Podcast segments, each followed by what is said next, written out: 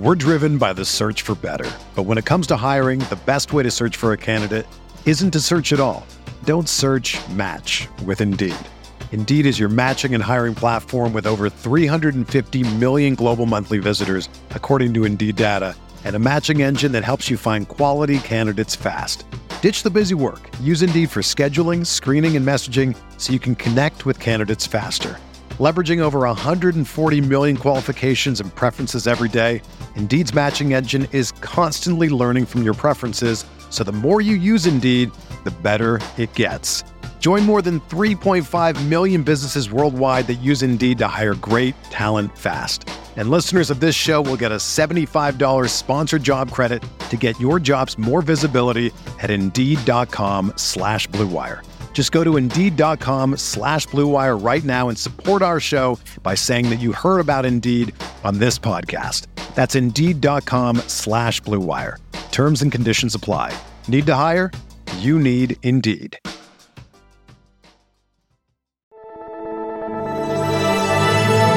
Blue Wire.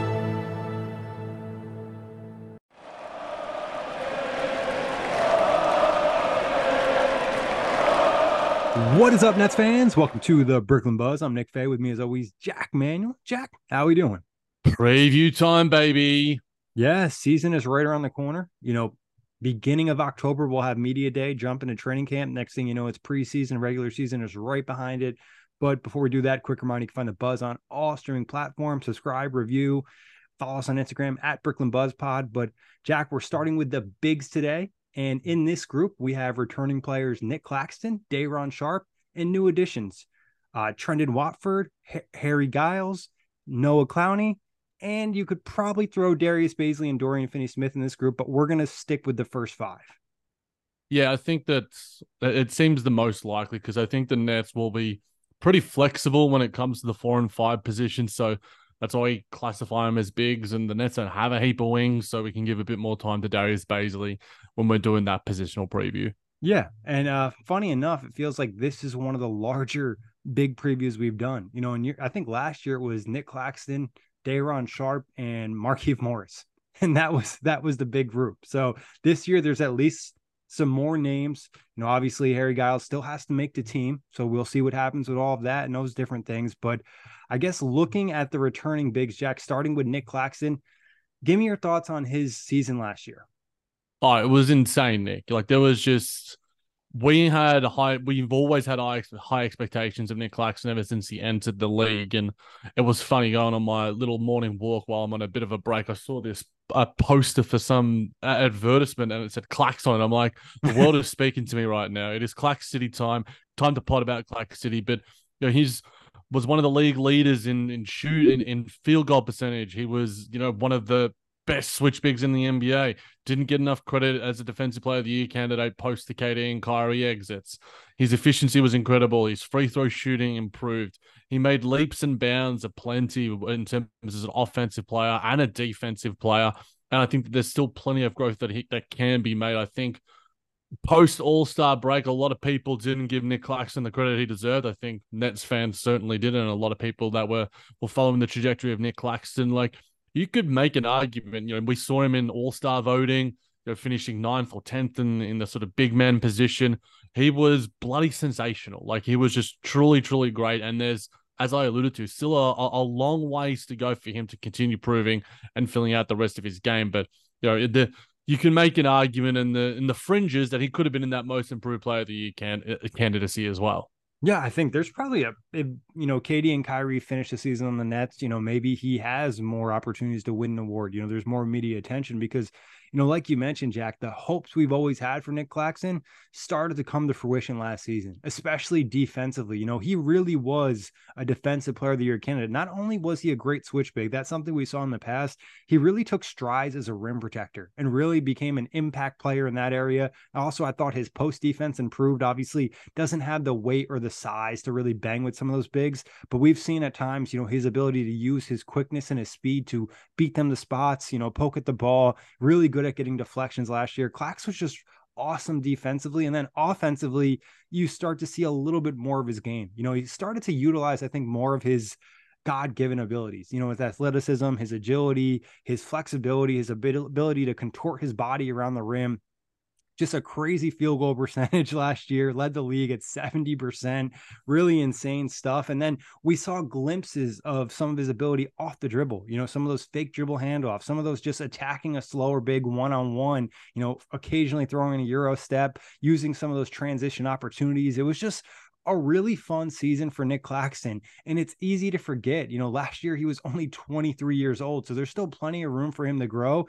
And most importantly, he had a healthy season. You know, he played 76 games last year and really drastically improved his conditioning.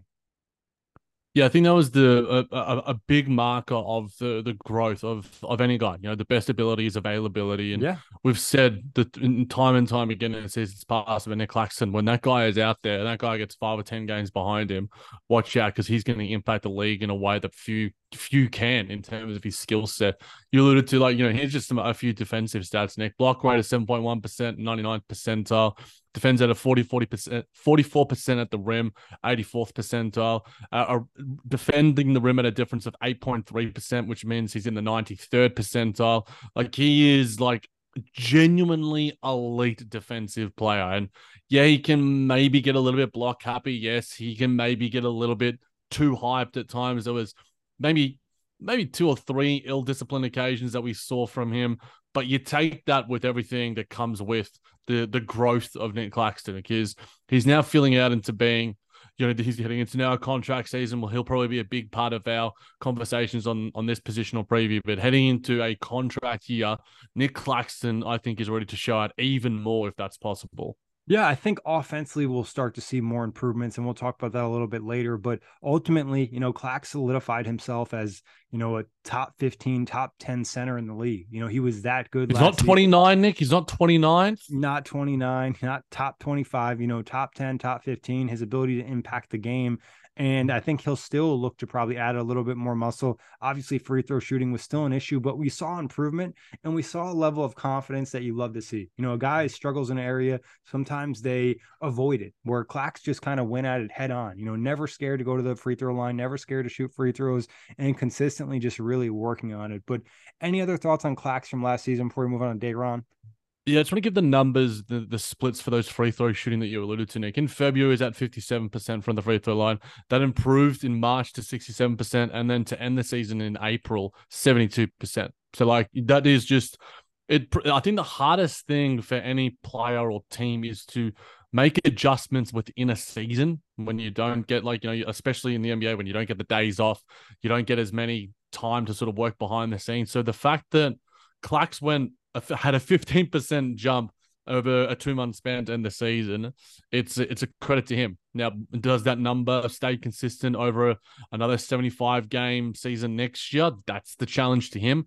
I'd be happy with that 67% number. I think that's a that'd be my you know my basement would be you know uh, maybe mid 60s you know 63 64 but i want i'd be more than happy in fact i'd be elated if it's anywhere above 70% yeah, I mean, if he gets above 70%, that's a good free throw shooter for the center position, you know. So I think just seeing improvement is going to be important for him. You know, you don't expect it to change overnight, but if he can continue to improve and just make strides in that area, it's going to be huge for his game because he's going to continue to get to the free throw line. And I, again, I think he'll be a little bit more active off the dribble this year, which might lead to more free throw attempts. But looking back at last season for Day'Ron Sharpe, what do you think?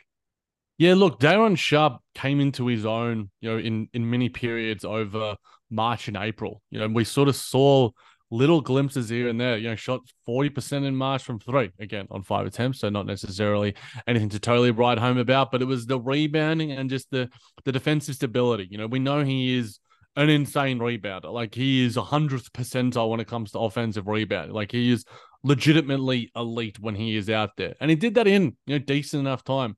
February, you know, 13.7 minutes a game, March 15.3 minutes, and then end of the season, you know, just a, a, shade under 13. So I think that's was something I was like sort of looking for from him because we know what he can do. We know what he came into the NBA as a, a genuinely elite rebounder.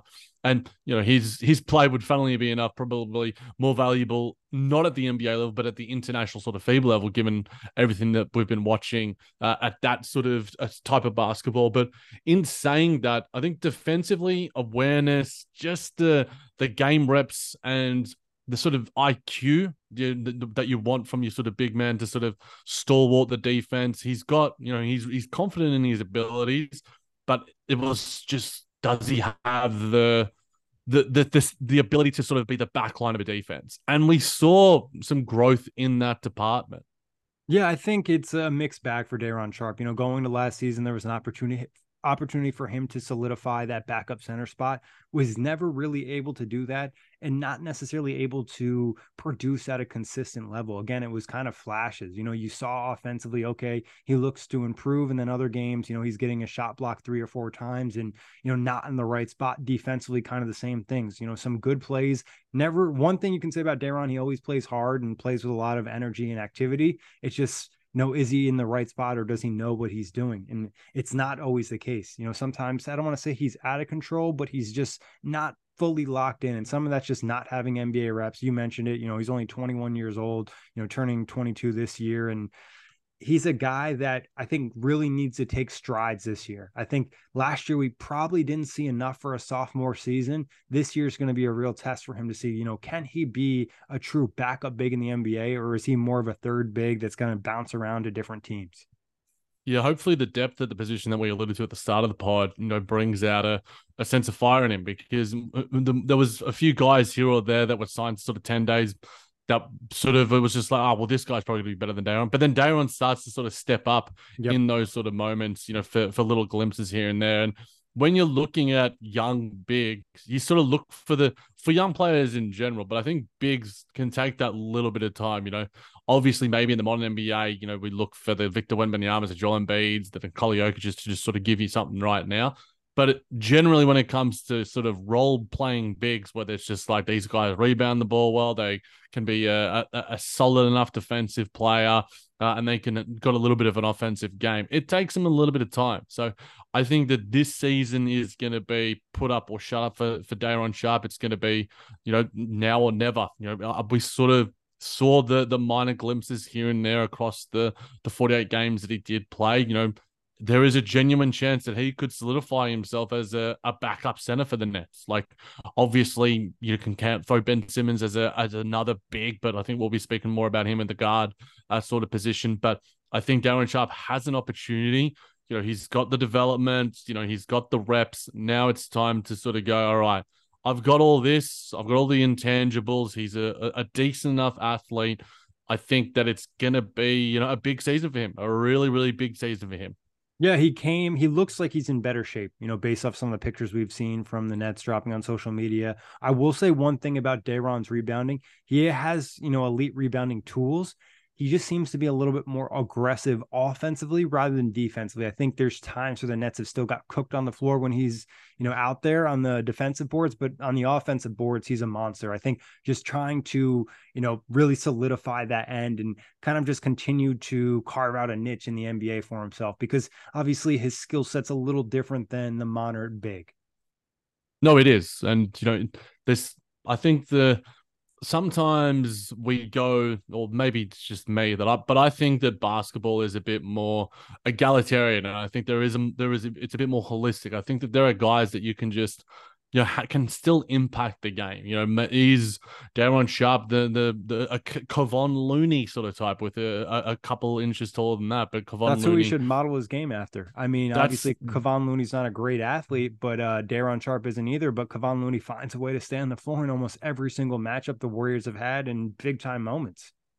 And you know, the best five man lineup for the past two or three seasons is generally the starting lineup of the Golden State Warriors, and it's Kevon Looney's sort of stability that sort of provides that. And I think you alluded to the sort of rashness and sort of inconsistencies uh, of Day'Ron Sharpe. You know, 5.8 fouls per 36 minutes when you're looking at his stats. That's the number that needs to go way down, and he just needs to be a bit more stable and steady, like sort of a Kevon Looney sort of type. And I think that Day'Ron Sharpe can be, you know, an NBA player, and hopefully it is in the next uniform. Yeah, I mean, it, it, definitely is a possibility. I think he's flashed enough. It's about putting it all together and really correcting his issues. You know, the areas where he can get better, he needs to get better. And obviously, there's some physical limitations, but I think there's enough in terms of skill, mindset, and, you know, basketball IQ that he could honestly take a pretty drastic jump this season. Who to next, Nick? Uh, I guess, you know, I guess we could quickly touch on some of the new guys. We're driven by the search for better. But when it comes to hiring, the best way to search for a candidate isn't to search at all. Don't search match with Indeed. Indeed is your matching and hiring platform with over 350 million global monthly visitors, according to Indeed data, and a matching engine that helps you find quality candidates fast. Ditch the busy work. Use Indeed for scheduling, screening, and messaging so you can connect with candidates faster. Leveraging over 140 million qualifications and preferences every day, Indeed's matching engine is constantly learning from your preferences, so the more you use Indeed, the better it gets. Join more than 3.5 million businesses worldwide that use Indeed to hire great talent fast. And listeners of this show will get a $75 sponsored job credit to get your jobs more visibility at Indeed.com slash BlueWire. Just go to Indeed.com slash BlueWire right now and support our show by saying that you heard about Indeed on this podcast. That's Indeed.com slash BlueWire. Terms and conditions apply. Need to hire? You need Indeed. This is the story of the one. As a maintenance engineer, he hears things differently. To the untrained ear, everything on his shop floor might sound fine, but he can hear gears grinding or a belt slipping. So he steps in to fix the problem at hand before it gets out of hand. And he knows Grainger's got the right product he needs to get the job done, which is music to his ears. Call, clickgrainger.com, or just stop by. Grainger, for the ones who get it done. Out of these three, Jac, who are you most excited to watch this season? Look, for me, it's Watford. You know, I, I think we can get to a question later in the episode when we speak about the roles I decided to put out on Twitter. I'm like, who's going to be contributing most behind Nic Claxton? That could be a bit of a big discussion for later. But who I'm excited for is Trent Watford because we saw a decent amount from him in Portland. You know, 62 games. He started 12 games. He averaged, you know, a bit over seven points, just under four rebounds in, in 20 minutes, shot 56% from the field, and nearly uh, 30 over 39% from three point range you know, he only appeared in eight games in January, but then February he he came back and you know he was shooting really really well. I think that because he is age 22, you know, heading into his age 23 season as well, there is potential for him to play alongside Ben Simmons that I'm just really excited. He could even maybe play some pinch hitting minutes alongside Nic Claxton. I think that his offensive versatility is probably something that the Nets don't have at this sort of position right now. You know, I think Nic Claxton's your sort of defensive stalwart, Day'Ron Sharpe, you sort of rebounder, Harry Giles is a bit of the wild card, and Trendon Watford is a young guy that has, you know, a, a bit more of an offensive bag. Now, I'm not saying that bag is as deep as, you know, a Kevin Durant or whatever, but he has real offensive skill. He really does. And he's got touch, he's got feel like those sort of intangible things. You know, looking at some of his tape in, in preparation preparation for this podcast, like he's just got that sort of you know that nice little push shot, the floater, that yep. those sort of little things where it's just like you look at that and Nikola Jokic does that in, with his eyes closed and, and hits 80% of them. Now, I'm not comparing Trendon Watford to, to Nikola Jokic by any stretch, but I think he's got a bit more offensive versatility that I'm intrigued to see. And I'm hope that he gets utilized in a way and he doesn't get buried like we've seen some other Nets bigs and Nets guards uh, by the coaching staff and, and the front office. So I'm, I'm hoping that the fact that the Nets have signed this guy, he is young, that they put some time into him, they give him the opportunities to showcase some of his skills. Now, is that three point shot real? You know, I think that some people have questioned it. You know, I think that it looks okay enough. I think he'll take the shots when he's open, and I think he's going to be open enough. And I, it'll be, I guess, about the the volume that he decides to take. Because you know, twenty five or sixty four is is not necessarily the biggest. Uh, volume and sample size, but you know, I think he can jack that up a little bit. He's still very, very young know, if these were sort of numbers we were seeing from like a 26, 27 year old, 28, 29 year old, I'd be like, okay, he's a fine player. I can't really see, you know, him contributing more than what he's already done but he's a really young kid, and I think he's going to grow a little bit more. And I think he's he's going to be in a good situation that I hope he can get utilized, you know, in the right lineups, in the right combinations, because I think he does a lot of things well. And I think he's a heady player, and and by that I just sort of mean he just knows where to be, knows what to do, makes the right decisions, and I think that those guys are invaluable in a lot of cases, Nick. Yeah, I think Watford, like you mentioned, Jac, only 22 years old, going to turn 23 this season. A mm-hmm. versatile piece. You know, you could see him next to Clax. You also could see him in a lineup with, you know, Ben Simmons and Dorian Finney Smith, where he's playing more of a small ball five, but playing with two bigger forwards to kind of, you know, balance all of that out. It'll be interesting to see how that three point shot develops. Like you said, you know, not huge on the volume, but there will be opportunities for him this year. And that'll be a big factor, I think, for in terms of his NBA career. You know, big second shoot threes are just a really valuable piece for your team. I think, um, he also could probably improve a little bit as a rebounder. I think he has probably tools to be pretty good in that area, given his size and his wingspan. And it, like you mentioned, he has like a craftiness to him offensively. You know, sometimes the ball can stick a touch, but you see some nice finishes at the rim. You see some push shots. You just see some unique stuff that you don't necessarily see from a guy, you know, with his body type in the NBA. Yeah, sort of six eight and you know really sort of solid wingspan beyond that. You know, he's the the prototype of what a lot of teams seven two look, wingspan. Seven two wingspan. That's something. So I think that that's why we could see the Nets. You know, we've seen the Nets utilize Dorian Finney-Smith at extended periods at the five. If you sort of let Dorian Finney-Smith be a bit more of a three or four, and you put Trendon Watford as a bit more of a four and five, you know, I'm I want to see some of this guy because I think that the more beyond the wins and losses Nick next season. I'm not saying I want the if the Nets are in within a chance of, of making the play in and making that six seed, that I want them to sort of punt on on games. But I want to see the growth from players. I want to see that internal growth from our youngsters, Cam Thomas, Trendon Watford, Nic Claxton.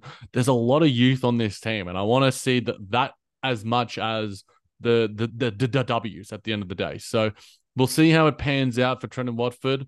There's a part in a part of my mind, I'm just like, are the Nets going to be able to utilize him well enough? Like, are they going to actually use him in, in cases that we've alluded to in lineups that we've sort of spoken about, or does Jacque Vaughn get the blinkers on and goes back to Dorian Finney-Smith at the five, and we get DNP, DNP, DNP for Trendon Watford? I just, I'm hoping that isn't the case. There's a part of me that thinks it could happen, but I'm hoping my fellow Jacque does prove me wrong. Yeah, and he also still has to get his contract fully guaranteed. You know, a non-guaranteed contract for him and Darius Bazley, as we mentioned with uh, Harry Giles on the training camp contract as well. So these guys are fighting for roster spots, some really good competition in the big room. Um, you know, mentioning on the other two, you know, Clowney, we really dove deep into him in training camp. I mean, in uh, in summer league, and just kind of broke down his game. And he's going to spend a lot of time with the G League, and then Harry Giles. Obviously, we touched on him in a previous podcast, kind of what his NBA career has been like and how he ended up in this spot. But I guess Jac, quickly touching on Day'Ron and Nic Claxton one last time, uh, success or disappointment for those two from last season. Resounding success for Nic Claxton. I'm gonna be like, if we're given a grade for Day'Ron Sharpe, I'll give him like a C minus. Yeah, I would say a slight disappointment for me on Day'Ron, just because I thought there was a really good opportunity for him to solidify a bigger role, and he never really did that. And I think Claxton, huge success, like we talked about to start the show. You know, a lot of those hopes for him just came to fruition. Now, looking at this group going to next season, what would you say is some of their strengths? It's a it's an interesting question because they're such a a wide variety of skills with this group. Yeah, look, I I've decided these were the couple of things I alluded to, Nick, and one of them was a, a statistical variable. One of uh, some of them are more, uh, you know, I guess intangible, like I guess switchability, athleticism, youth and upside. There's a bit of hustle there. And when it came to just field goal percentage in the paint, you know, the Nets were the league leaders with the Denver Nuggets at 70.5% as a field goal percentage in the paint. A lot of that comes from Nic Claxton and maybe some of it comes from Day'Ron Sharpe as well. But I think that's something that did stick out to me as you know a, a, thing that was a strength of of the bigs. Now, when we get to my weaknesses, you'll probably get to the point where it's just like they should have taken more of those shots. But in saying that, the switchability is is evident, the athleticism and youth and upside, the wingspan, all those more intangible things that can't necessarily be as measurable, uh, I think are strengths for this squad. What about you? Yeah, I think my strength, biggest strength for this group is Nic Claxton. you know, just looking at it as a whole, you know, he's the guy that just is a plus and he has so many checks for him and he's a proven guy. And as we've talked about, you know, he's a top 10, top 15 center with a chance to ascend even higher. And then I think you mentioned it, Jac, you look at the youth, you look at the potential. And I think also you look at the competition. You know, as I mentioned, you know, these guys don't necessarily have guaranteed spots. They're fighting for roster spots and rotation minutes. So I think it'll bring out the best in these guys. And I think having a variety of different skill sets that you can throw out there is a plus for a coach. It's hard to really say that there's a specific skill that they're all good at because there really might not be one skill that they're all good at. Yeah, I guess it's about perspective because some people could say, well, there's a, a lot of like guys that are kind of good at some stuff, or would yeah. you rather just have like Nic Claxton and Kevon Looney, like just two guys that are just good? Now, yeah. you know, it's it's a matter of how you view things, glass half full, glass half empty.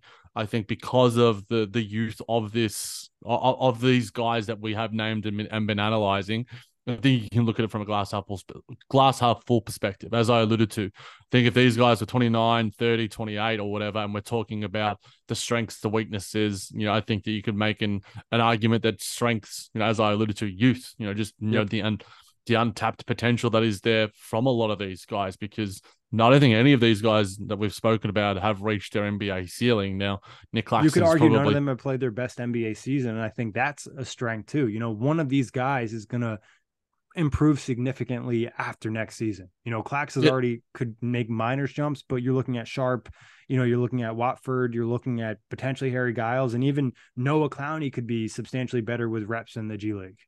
Yeah, look, I think by the end of the season, when we're doing season reviews or we're looking forward to, you know, 24, 25, sort of looking forward, I think that's when Noah Clowney could be a bit more of an intriguing piece to analyze. But as it stands, those are my strengths. Did we, do you have any more before we jump into the weaknesses?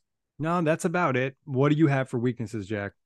Now, I have a couple here. I had defensive rebounding percentage, and the Nets were pitiful in that area.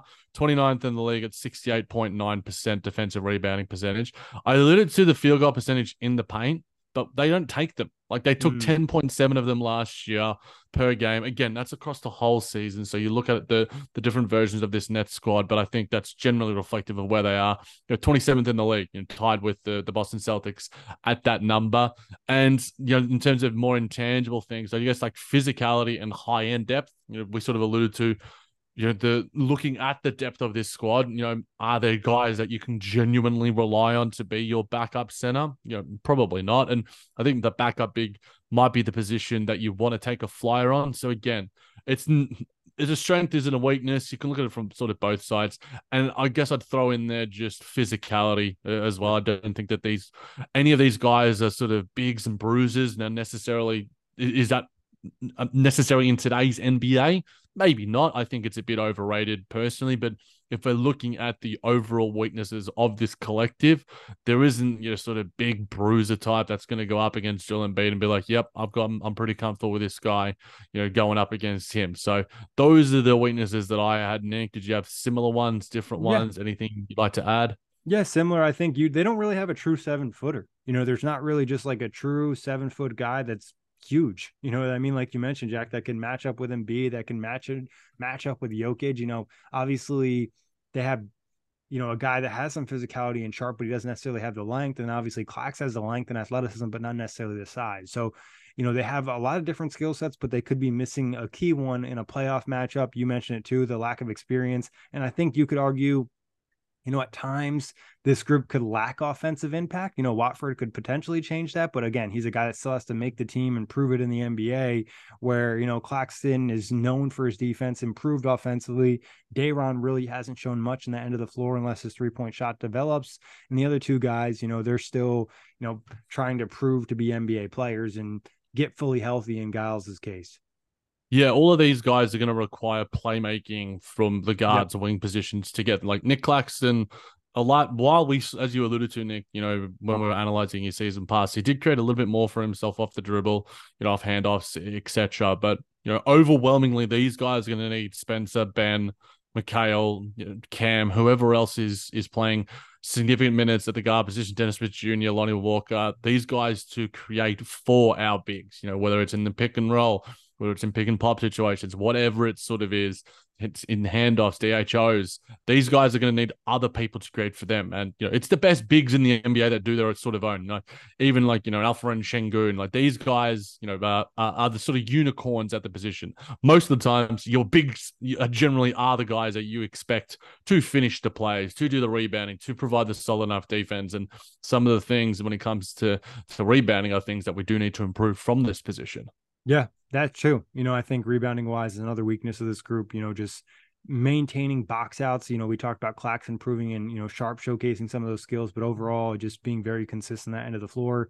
What do you think is the biggest need for improvement for next season? You know, if you had to pick one specific area they need to be better. Now, this could be you know the backup role. It's rebounding, Nick. Oh, it's okay. rebounding. I don't. I don't need you going through them. You go. In fact, go through your list, and then I'll discuss why it's rebounding. Yeah, I mean, I was just saying it could be the backup position in general because last year no one really solidified it, and you could argue maybe that would help rebounding to an extent. You know, I'm not sure the on-off numbers for rebound percentage with Clax, you know, on and off the floor, but that could play a role. I think you could argue maybe offensive production, but rebounding is a, a strong contender given the struggles we've seen over the last couple years, maybe the last decade. Nick Nic Claxton liked a tweet of mine where I said that he's going to be having to do like a large majority of rebounding. Like I, people pointed that out to me. Like I remember doing a tweet of like just a, a random guy kicking a dude in the crotch. Just, uh, it was just one of those funny videos, and I'm just like Nic Claxton preparing for the season ahead for for the at the big position for for rebounding, and Nic Claxton liked it. So Nic Claxton knows that he's gonna have to do a lot of rebounding again this season because. I think it's as we alluded to, it's a product of the scheme as well. And I think the coaches need to be a bit more flexible with that. And whether it's throwing a little bit of zone, throwing a little bit more drop, because the switchable the, the switching style of defense you know is is beneficial and modern and you know it, whatever you want to sort of call it and probably does uh, utilize the effectiveness of Mikal, Ben, Clax. You, you sort of probably three defense best defensive players on the roster, but at the same time, it does leave not a gaping hole, but a hole nonetheless when it comes to getting those defensive boards. And because the Nets now have these wing guys and have added guys that have significant wingspan, does that mean that we improve at that position? Because it's one thing that we've been pretty poor at for, for quite a while. And it, it's something that I think needs significant improvement because you know, boardman gets paid, boardman wins games, whatever the hell you want to sort of call it, Nick. The Nets need to rebound better. And I think it needs to be a collective from the coaching down when it's stylistically, as well as the guys just, you know, I think Clax can sometimes, you know, be a little bit not lazy but disengaged once he's on the switch. You know, he can probably run down there and like put a body on and, and maybe get the board as well. But you know, maybe we're asking too much of him. Maybe I am, but I, I just think that Nic Claxton can can impact in even bigger ways than he already has. So there is significant improvement near at the rebounding position. If the Nets can at least improve marginally, I think that that is that is a win.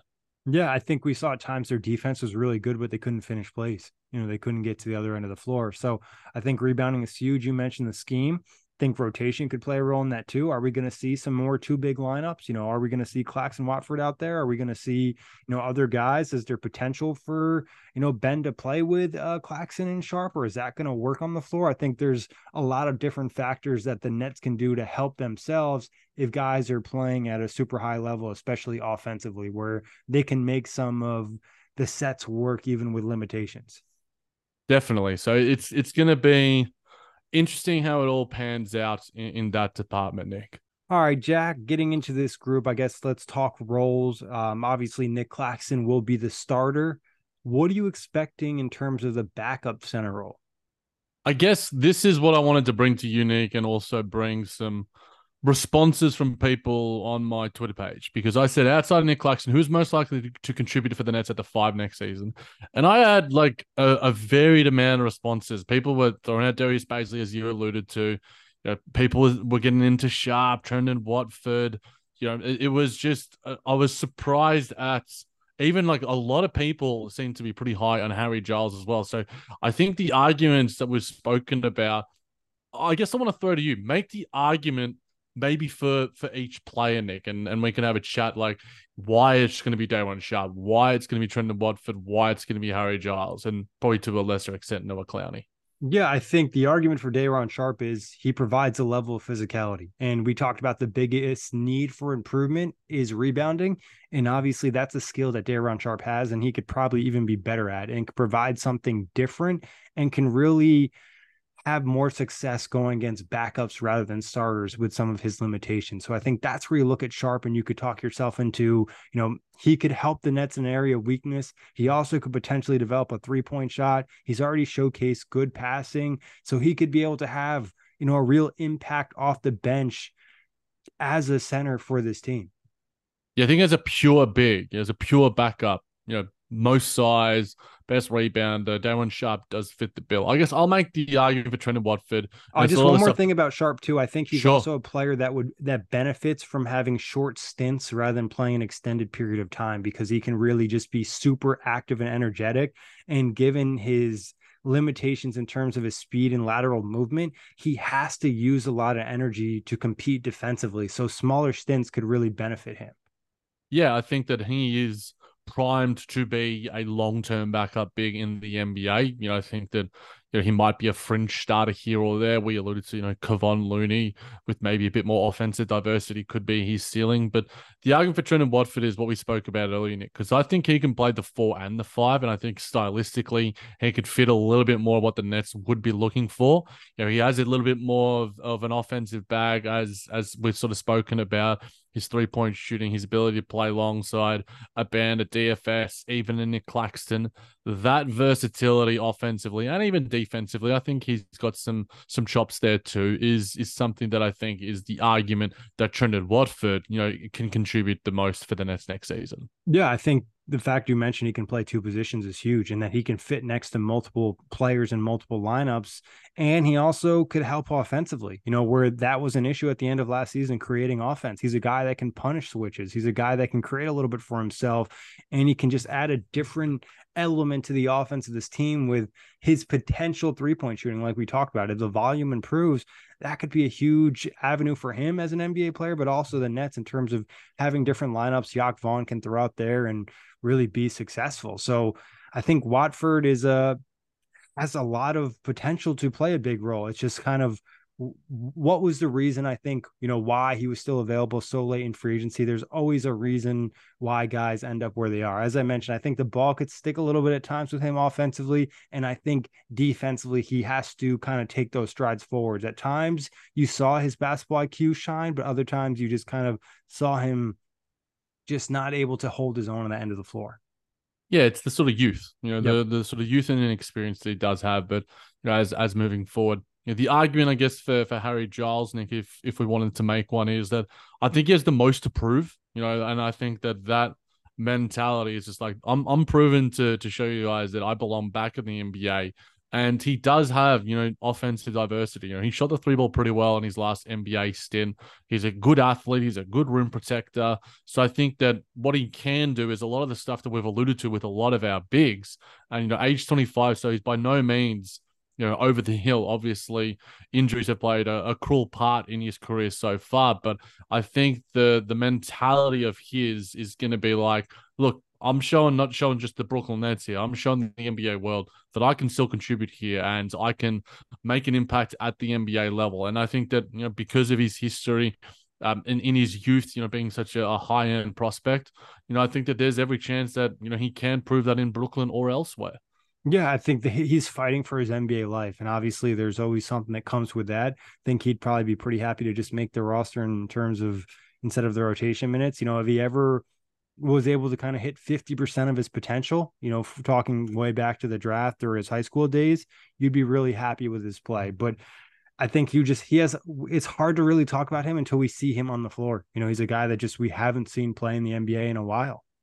Yeah, I think that looking at the preseason games and such, you know, the big position is probably one alongside, you know, what Ben Simmons uh, is probably doing. They're probably going to be the, the, things we're looking for most because you sort of know what you're going to get out of Clax. You know, hopefully maybe a, a three ball or or a midi here or there in terms of offensively, but it's the unknowns that we're sort of going to be looking for. And Harry Giles, Ben Simmons, you know, a few others here or there that we don't have as much extensive, you know, highlights to sort of look back from or film to look back from or an extended career in Trendon Watford's case to look back on you know that those are it's it's exciting in a lot of ways to see what these guys could provide to the Nets. Yeah, I mean the position itself is a big what if other than Nic Claxton. You know, we really don't know what's going to happen in the backup spot and I think that's why it's so intriguing for a lot of different reasons, not just this group, but the entire team. And I think Noah Clowney, there's not really much of an argument for him to play uh, with the, the big Nets uh, next season. It's more so the Long Island Nets. You expect him to really get a lot of minutes, a lot of reps.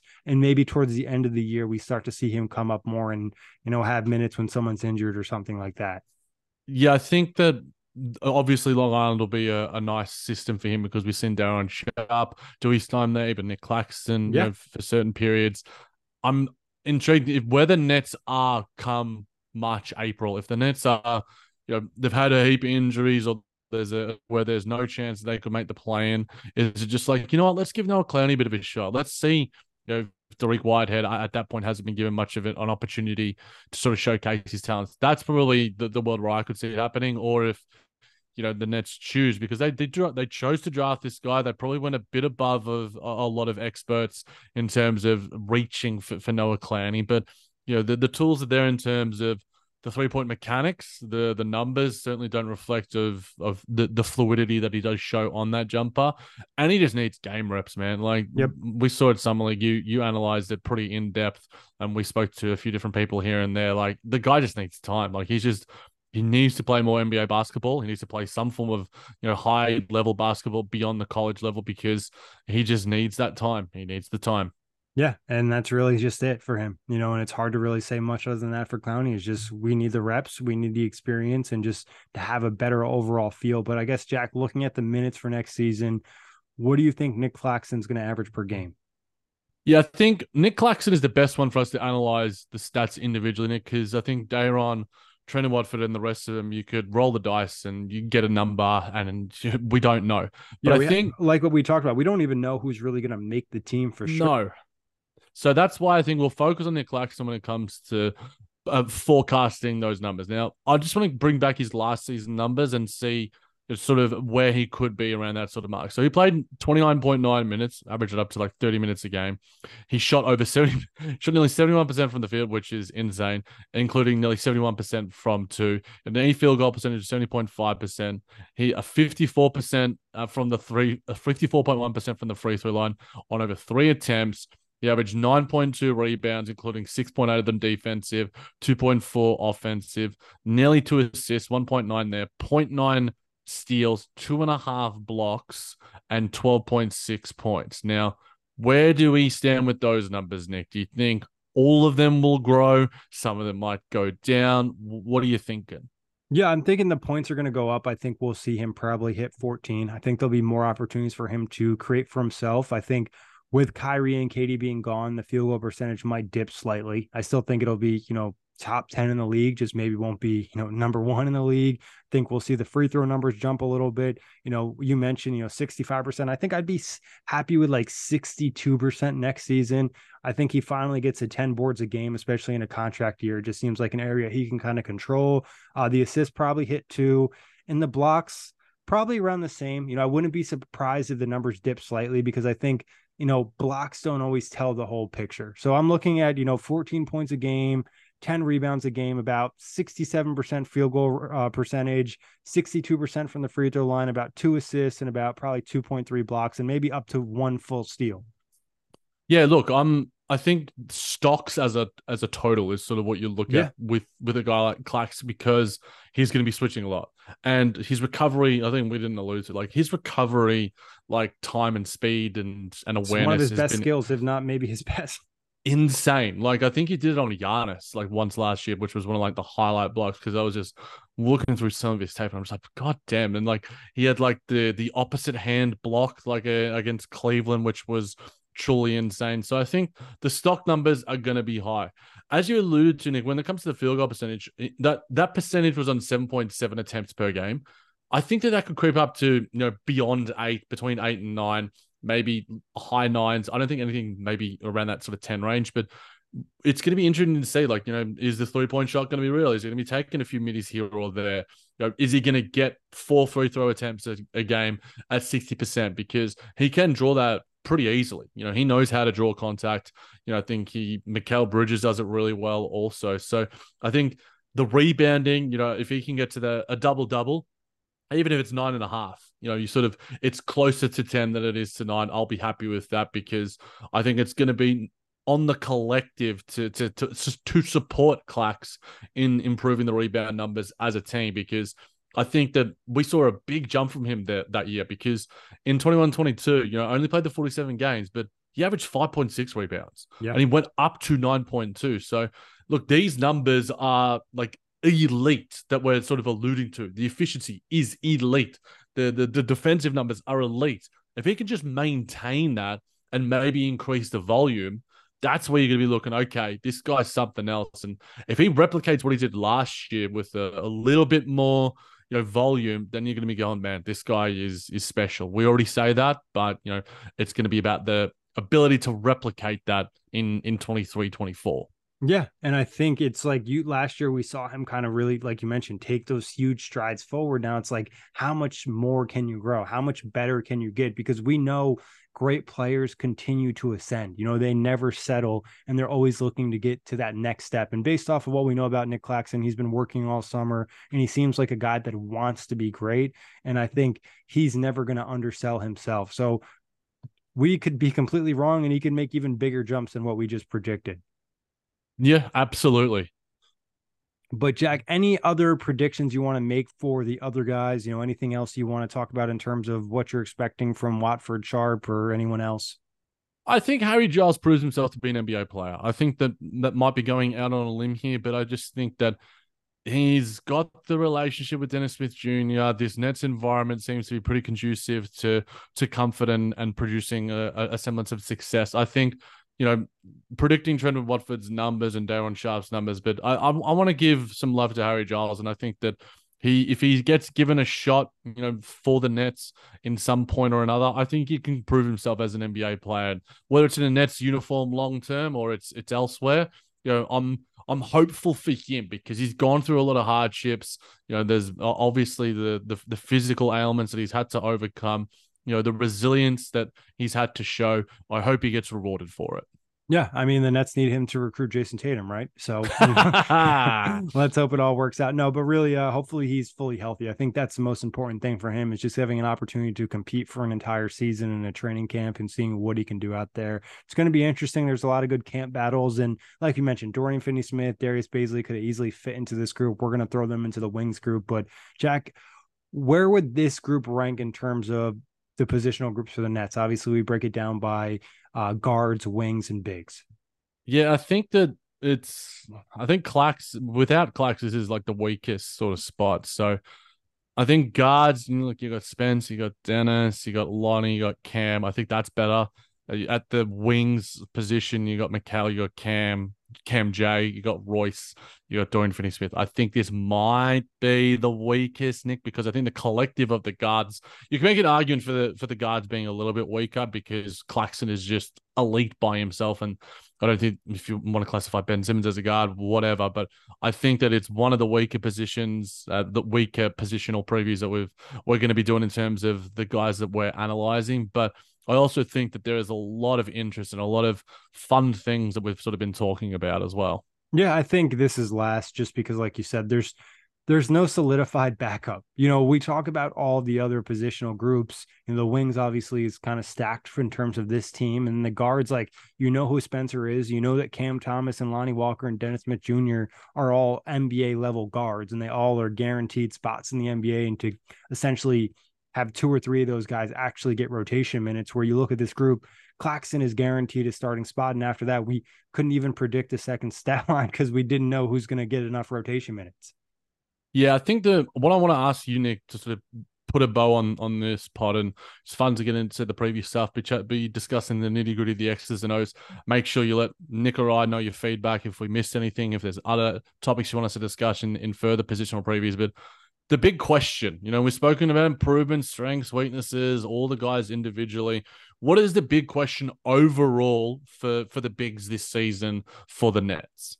I think overall it's just who do they have after Nic Claxton? You know, it's really that simple. It's like we know who Clax is, especially if he can replicate last year and make slight improvements.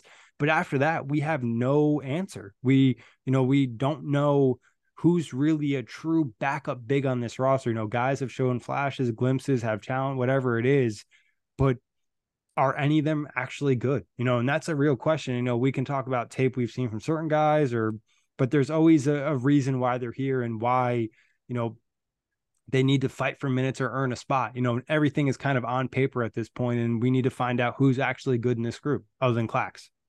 Yeah, I think not to sort of copy and paste your one, I'll go with can they rebound? Will the Nets be able to rebound at the big position or just as a collective. But obviously, and do they put their bigs in a position where they can excel rebounding? You know, you mentioned yeah. before schematically with Clax, like he's asked to switch and defend on the perimeter. It's a lot for him to, you know, chase around a guard, contend the shot, force the miss three, and now you're asking him to get back in the paint and box out Joel Embiid.